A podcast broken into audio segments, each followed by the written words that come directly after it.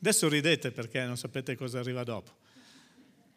Ma io veramente non so più cosa dire perché, a parte grazie veramente di cuore, siete, siete fantastici. Io credo che Fonte di Vita sia la miglior chiesa del mondo, non conosco le altre tutte, però credo che la nostra sia la miglior chiesa del mondo. Siete un popolo meraviglioso, però come ogni chiesa, perché poi rientriamo nel, nell'ambito delle chiese, e dobbiamo perfezionarci, dobbiamo fare qualcosa per migliorarci. E nell'anno della rivelazione io credo che ognuno di noi debba, debba necessariamente sfruttare tutto il tempo a disposizione per crescere, per migliorarsi. Allora quando dico non so più cosa dire, perché, perché mi viene difficile continuare a, a pensare quante cose succedono in una chiesa. Dovrei usare degli aggettivi che potrebbero diventare offensivi, quindi non li uso, però sono veramente tante cose banali, questo lo posso dire, che ci fanno perdere tempo. C'è un mondo fuori che sta aspettando la manifestazione dei figli di Dio. Lo dice la scrittura, ma eh, se lo dice la scrittura è perché è vero. C'è un mondo che sta aspettando che noi andiamo là fuori a dirgli chi è Gesù Cristo. Mentre stavo lodando mi è venuta in mente una parola, insoddisfazione. Ci sono tanti cristiani che sono insoddisfatti della loro vita, sono insoddisfatti della loro posizione, sono insoddisfatti di quello che fanno. Sono... Come fa un cristiano a essere insoddisfatto? Quando Cristo riempie tutta la nostra vita non può esistere l'insoddisfazione, esiste solamente la gratificazione, la gratitudine, la cosa che Dio ha fatto per noi, oggi lo ricorderemo, devo andare piano, è vero oggi lo ricorderemo, è qualcosa di unico, di straordinario. Eppure noi continuiamo a comportarci come bambini. Perché? Perché facciamo i capricci a volte, perché facciamo i capricci con Dio, perché facciamo i capricci gli uni con gli altri, perché? Perché siamo, siamo un po' ostinati. Allora io ho preso due versetti per costruire qualche cosa. Il primo mi deve mettere la base per il secondo. E poi alla fine ci sarà la conclusione con un terzo versetto. Ma il primo versetto dice, passo subito al versetto, Efesini 5:8. Perché in passato eravate tenebre, ma ora siete luce del Signore. Comportatevi come figli di luce. Comportatevi come figli di luce. Allora qui è il classico versetto dove mette a confronto le tenebre e la luce. Prima eravamo tenebre, quindi prima vivevamo senza conoscere Cristo, vivevamo sotto il dominio di Satana, sotto il dominio del principe di questo mondo che ottenebrava il nostro modo di pensare, la nostra conoscenza. Amen. Ma poi siamo diventati luce, cioè il nostro passato di tenebre è stato trasformato in un presente di luce e questo presente deve essere luminoso se è luce e deve essere così luminoso che rappresenta Cristo a questo mondo attraverso le nostre vite. Prima eravamo tenebre, adesso siamo luce. Le tenebre appartengono a Satana, la luce appartiene a Cristo. Ciò che siamo ci dice due cose importanti. Se siamo luce, allora dobbiamo comportarci come figli di luce, dobbiamo vivere. Voi siete la luce del mondo, dovete splendere. Che cosa fa la luce? Fa vedere. Allora, se il sale dà sapore, la luce fa vedere. Cosa deve fare vedere la luce? Le nostre opere. Deve far vedere chi siamo, deve mostrare a questo mondo che c'è Cristo che si muove in noi e noi siamo dei fedeli servitori di Cristo. Amen? Quindi, le tenebre la luce. La luce fa vedere che noi siamo di Cristo, ci dobbiamo comportare come figli di luce perché siamo figli della luce, ma la seconda cosa che dobbiamo fare è assomigliare sempre di più a Cristo e camminare come Egli camminò. Amen? Quindi noi dobbiamo imparare a risplendere e a camminare, mentre camminiamo dobbiamo risplendere. E se facessimo questo tutti i giorni, perché poi vediamo cosa dice l'Apostolo Paolo a qualcun altro, il mondo sarebbe conquistato o no? Io credo di sì. Quindi, perché in passato eravate tenebre, ma ora siete luce nel Signore. comportatevi. Dite comportatevi. Potete dirlo tutti? Anche quelli che stanno distratti? Comportatevi. Cosa significa comportarsi? Significa che il nostro modo di essere, di agire, di parlare deve rappresentare quello che siamo. Quando io non conoscevo Cristo, mi comportavo nel modo che per me era giusto. Per me era giusto. Quindi se litigavo con qualcuno, gli tiravo una testata. Se avevo voglia di fumare, fumavo. Se avevo voglia di bere, bevevo. Adesso che sono in Cristo, mi devo comportare secondo quelli che sono i suoi principi, secondo quella che è la sua volontà che mi dice che non devo riempirmi di vino, che non devo diventare un ubriacone, che devo rimanere sobrio, che devo essere un esempio. E quindi il comportamento dipende da quello che noi abbiamo realizzato di chi siamo. Mi sto spiegando? Questo è il versetto base, comportatevi come figli di luce. Poi l'Apostolo Paolo parla ancora, dopo gli Efesini va a Filippi e dice, Filippesi 1,27, Soltanto comportatevi in modo degno del Vangelo di Cristo. Comportatevi in modo degno de, affinché, affinché, sia che io venga a vedervi, sia che io resti lontano, senta dire di voi che state fermi in uno stesso spirito, combattendo insieme con un medesimo animo per la fede del Vangelo. Io quando ho letto questo versetto, cioè l'avrò letto un centinaio di volte, forse anche di più, ma quando in questi giorni mi sono preparato per quest'oggi e ho letto questo versetto mi sono vergognato.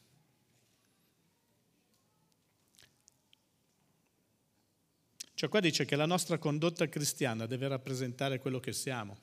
Noi siamo cittadini del cielo.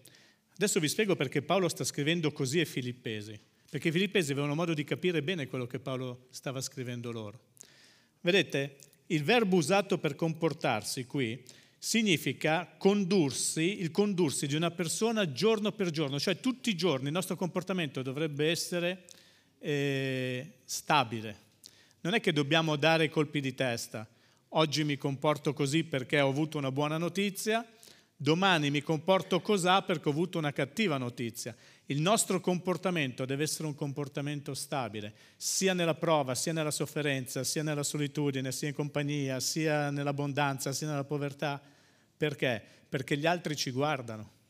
E quando guardano noi, che siamo stabili, che siamo tranquilli, che sappiamo chi siamo, a chi apparteniamo, noi riusciamo a incutere sicurezza alle persone. Le persone hanno paura in questo periodo le persone hanno paura, il virus aumenta, la guerra incalza, la siccità ci sta togliendo l'acqua. Ragazzi, guardate che il, il panorama di quello che ci sta circondando descrive molto sinteticamente e chiaramente che cosa sta per succedere. Però noi siamo cristiani e facciamo gli struzzi, mettiamo la testa sotto la sabbia e continuiamo a fare il gioco dei cristiani, non il gioco dei cristiani non vengo, vengo, lui non mi ha salutato, cioè questo succede nelle chiese, non qui, eh? nelle chiese che conosco perché ne conosco tante. Si offendono per una cosa, si offendono per un'altra, invece qua dice delle cose straordinarie. Allora, perché Paolo sta scrivendo questo a Filippi? Filippi era una colonia romana, era una fiera colonia romana. Anzi, si dice che addirittura fosse una Roma in miniatura, che somigliasse veramente tanto a Roma. Ed essendo una colonia romana, sapete, i romani usavano istituire le colonie come protezione intorno al, al loro regno e le costituivano con i soldati anche che avevano conquistato, che avevano arruolato, che stavano andando in pensione. In età pensionabile dicevano questi soldati, ok, ti vuoi stabilire lì, sarai lì, io ti farò cittadino romano e tu diventerai una colonia romana. Quindi lì si formavano colonie romane ma le colonie romane diventavano veramente delle, dei presidi in cui la fedeltà e il loro servizio per Roma era caratterizzato da, da, tante cose, dagli usi, dai costumi, dalla lingua, dal comportamento, dagli abiti, dalle usanze, dai titoli. Cioè, ogni colonia manteneva esattamente le stesse cose di Roma. Filippi era la stessa situazione. I cittadini mantenevano il loro legame con Roma e quindi Paolo utilizza questo termine che significa condotta, comportamento, indicando soprattutto la condotta e il comportamento di queste persone che erano assoggettate a una grande nazione, che era Roma. Quindi i filippesi sapevano esattamente di che cosa stava parlando Paolo, di che cosa stava parlando Paolo. Cioè, se siete cristiani, adesso vi dovete assoggettare al vostro regno. Se come colonia romana usavate i costumi, le parole, i principi, la condotta dei romani. Adesso che siete cristiani dovete imparare a comportarvi come cristiani, quindi dovete mantenere uno stretto legame con il regno dei cieli. Amen? Quindi cosa significa? Parlare un linguaggio del cielo, iniziare a parlare un linguaggio puro, eliminare tutte quelle che sono parole vuote, parolacce, parole inutili, parole di pettegolezzo, tutto non serve, nel cielo queste cose non ci saranno. Sapevate? anche il nostro linguaggio conta. Quindi portare il titolo di cristiani ed esserne fieri, questo stava dicendo i filippesi. Poi stava dicendo un'altra cosa, dovete rendere testimonianza alle usanze del cielo, così come rendete testimonianza alle usanze di Roma, perché siete una colonia romana, dovete iniziare a rendere testimonianza alle usanze del cielo. Perché? Perché siete cittadini del cielo. Parlo troppo veloce? Eh? Grazie. Adesso che siete cittadini del cielo, dovete comportarvi come tali. Quindi occuparsi delle questioni del cielo, vestirsi come cittadini del cielo, essere cittadini del cielo. Amen. Respingere qualsiasi influenza mondana. Vedete, il mondo ci attira. A tutti piace vivere bene, a tutti piacciono le cose belle, a tutti. Io penso che non c'è nessuno no? che, che non ami ma bisogna fare attenzione se queste cose prendono la nostra vita, prendono il nostro cuore, prendono i nostri pensieri. Diventiamo schiavi, succubi delle cose di questo mondo e tralasciamo le cose del regno dei cieli. Invece noi ci dobbiamo occupare delle questioni del cielo. Amen. E respingere questa influenza mondana. Vivere, condursi come una colonia celeste in un ambiente corrotto malvagio e oltraggioso, perché sapete, ci oltraggiano. Stanno facendo di tutto per indebolire il cristianesimo. Sapete come? Indebolendo le famiglie. Più indebolisci le famiglie, più indebolisci il cristianesimo, perché le famiglie formano la Chiesa. E più noi indeboliamo le famiglie, più le famiglie litigano, più le famiglie divorziano, più le famiglie... Noi indeboliamo la Chiesa e così indeboliamo il cristianesimo. La nostra testimonianza inizia a scricchiolare. Amen. E l'aggettivo degno, comportatevi in modo degno, fino adesso ho parlato di comportarsi, adesso parlo di degno, comportarsi in modo degno, degno significa adatto, coerente, adeguato. Adatto, coerente, adeguato. Quindi il comportamento del credente deve essere adatto al Vangelo che professa, deve essere coerente al Vangelo che professa, deve essere adeguato al Vangelo che professa e deve essere degno del Vangelo che professa. Quindi io mi devo sentire degno di quello che sto rappresentando. Nessuna chiesa, nessun credente deve disonorare il Vangelo. Sapete quante volte lo disonoriamo? Quante volte veniamo meno? Se una, se una persona professa il Vangelo, deve vivere secondo i principi del Vangelo. A me piace ridere, piace scherzare, però in tutto c'è un contegno, non ci deve essere buffoneria nella nostra vita, non si deve andare agli estremi, non si deve esagerare, dobbiamo essere equilibrati e questo è quello che il cristianesimo rappresenta, l'equilibrio. Equilibrio in ogni luogo, equilibrio in famiglia, equilibrio sul posto di lavoro, equilibrio in chiesa. E questo significa onorare, essere degni del Vangelo. La nostra condotta, il nostro comportamento devono adeguarsi ed essere coerenti al Vangelo che professiamo, perché se no facciamo la parola di Dio bugiarda, è Dio bugiardo. Amen.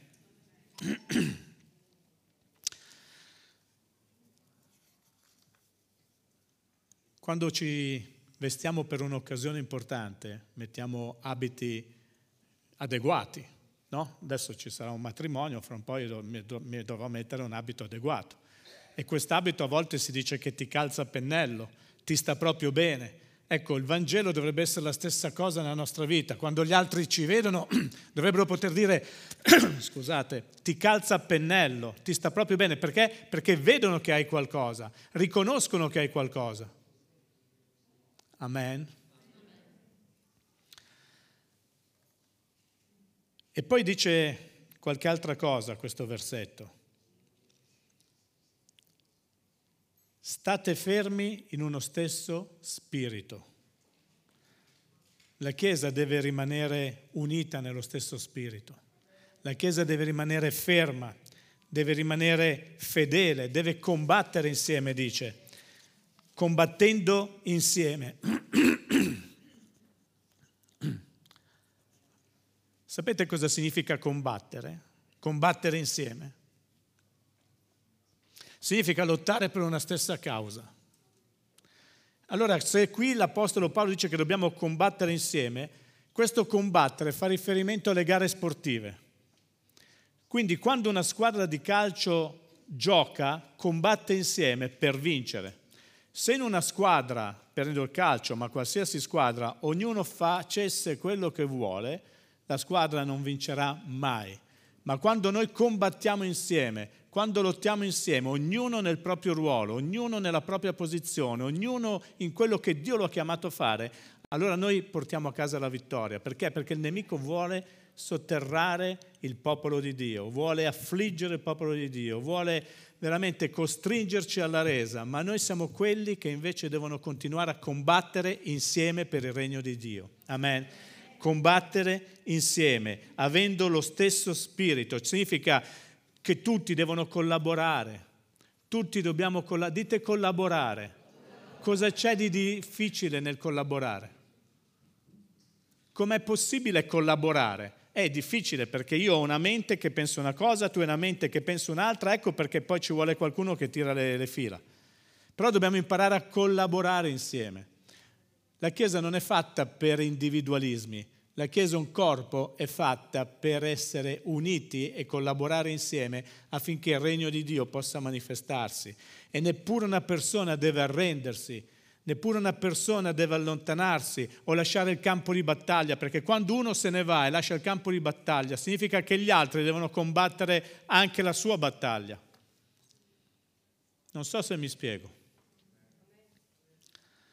E l'Apostolo Paolo qua veramente State fermi in uno stesso spirito, combattendo insieme con un medesimo animo per la fede del Vangelo.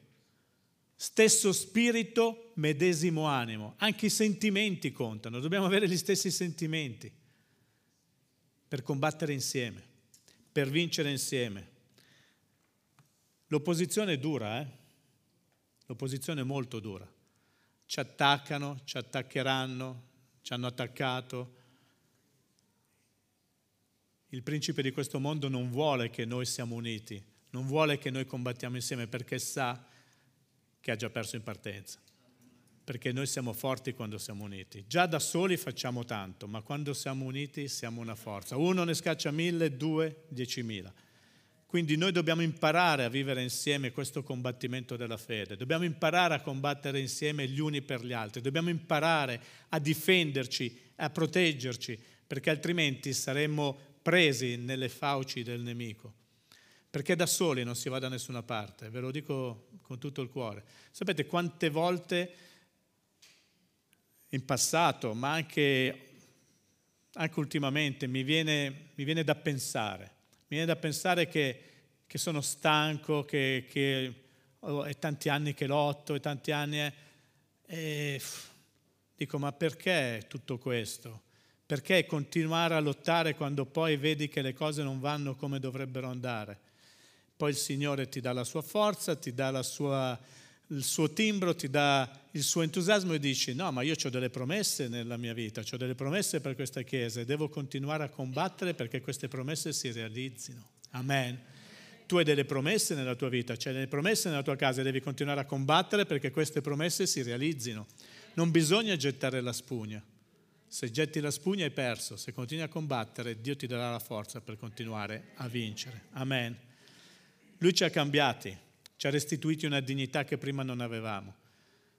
ci ha reputati degni di rappresentarlo. Eravamo morti nei falli e nei peccati, eravamo nelle tenebre, la base, adesso siamo stati chiamati alla sua meravigliosa luce, siamo luce, dobbiamo essere figli della luce, dobbiamo comportarci come figli della luce e dobbiamo camminare per portare la luce a questo mondo. Amen. Siamo destinati a regnare. Tutte queste cose io me le sono dette in questi giorni.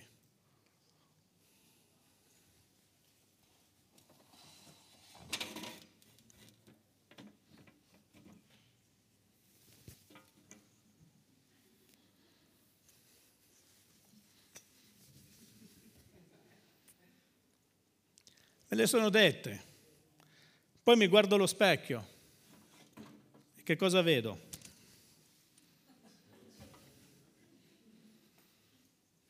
Sai cosa vedo? Vedo uno che è ancora lontano di tutte quelle cose che, che sta dicendo.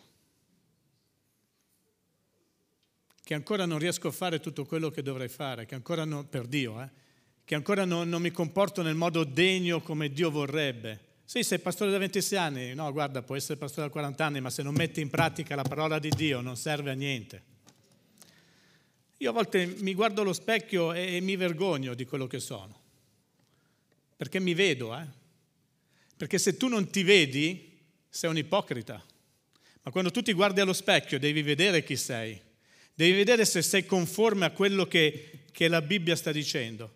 L'Apostolo Paolo, che era una persona seria, diceva in Romani 7:19, infatti il bene che voglio non lo faccio, ma il male che non voglio, quello faccio. L'Apostolo Paolo è una persona seria, sapeva quali erano i suoi limiti.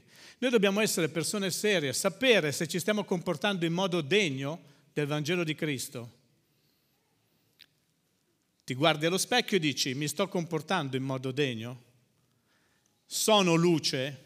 Quando parlo gli altri sono attirati a Cristo perché le mie parole sono parole di sapienza, sono parole di, di vita, sono parole che portano speranza. Il mio comportamento, comportatevi in modo degno, comportatevi come figli di luce. Quando mi guardo allo specchio, che cosa vedo? C'è qualcuno che vuole venire a guardarsi a questo specchio? No, perché non è lo specchio delle mie brame che è la più bella del reame. Questo è uno specchio che riflette la tua immagine. Eh? E se tu sei onesto dovresti dire cosa vedi. Vedi un cristiano che è luce, vedi un cristiano che parla bene, vedi un cristiano che non critica, vedi un cristiano che non giudica, vedi un cristiano che ha Cristo come centro della sua vita, vedi un cristiano che vive bene in famiglia, vedi un cristiano che sul posto di lavoro non esagera, non dice mai una parolaccia, vedi un cristiano che quando guida la macchina, io non ho il pesciolino dietro, che quando guida la macchina gli altri non hanno niente da dire. Vedi un cristiano che quando ha un problema con un fratello, con una sorella, dice, senti, ho un problema con te, lo vogliamo affrontare? Lo vogliamo affrontare? Qual è il problema? È se questo e glielo dici e, e vi trovate d'accordo nel trovare la soluzione, nel continuare a combattere insieme, lavorare insieme. Non si scappa dalla battaglia. Amen. Guardate, io sto leggendo quello che dice l'Apostolo Paolo, che era un uomo tutto d'un pezzo, eh? tanto è vero che lui stesso ammette quello che non voglio faccio, quello che devo fare non faccio, e se si guardava allo specchio dice non sono degno perché, perché sono mancante. Io sono mancante. Quando realizzeremo di essere mancanti, allora ci sarà la vera trasformazione. Quanti sono mancanti? Su. Ah. Oh, beh, siamo a buon punto, eh? Perché se tu realizzi che sei mancante, allora ci sarà la vera trasformazione. Fammi la trasformazione. Ola. Noi dobbiamo guardarci allo specchio e vedere quello che siamo veramente. Siamo figli di luce, siamo figli di Dio. Lo specchio non mente, eh?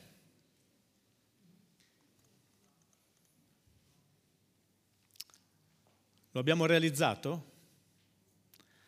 Sono stato in grado di trasmettervi il mio cuore? quello che sto provando quando mi guardo allo specchio. Eh? Quante cose fai? Tante. Quante volte leggi la Bibbia? Tante. Quante volte tanto, tanto, tanto, tanto, ma alla fine non serve quanto, serve essere.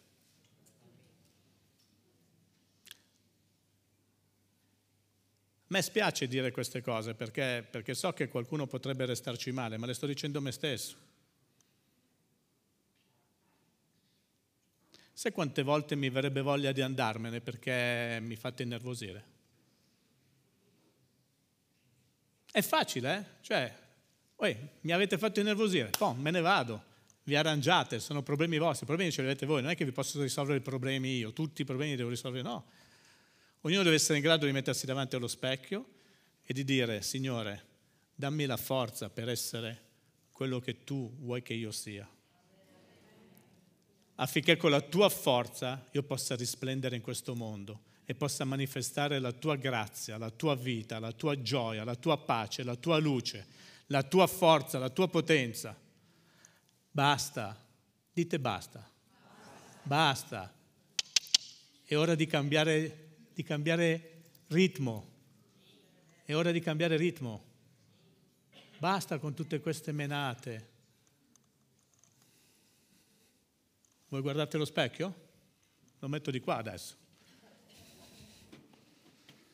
Eh? Cosa vedi? Nasconditi? No. Guarda, ti puoi nascondere da uno specchio, ma non ti puoi nascondere da Dio. Dovunque vai, tu, lui c'è. Dove potrai andare che tu non ci sia? Vado su, ci sei, vado giù, ci sei, o c'è dappertutto. Il problema è che dobbiamo iniziare a fare quello che ci dice l'Apostolo Paolo, che era un uomo serio. Aveva il suo carattere, ma era un uomo serio e sapeva che doveva cambiare. E quello che ha sempre fatto era migliorarsi per assomigliare sempre più a Gesù Cristo. Amen? Ci alziamo in piedi.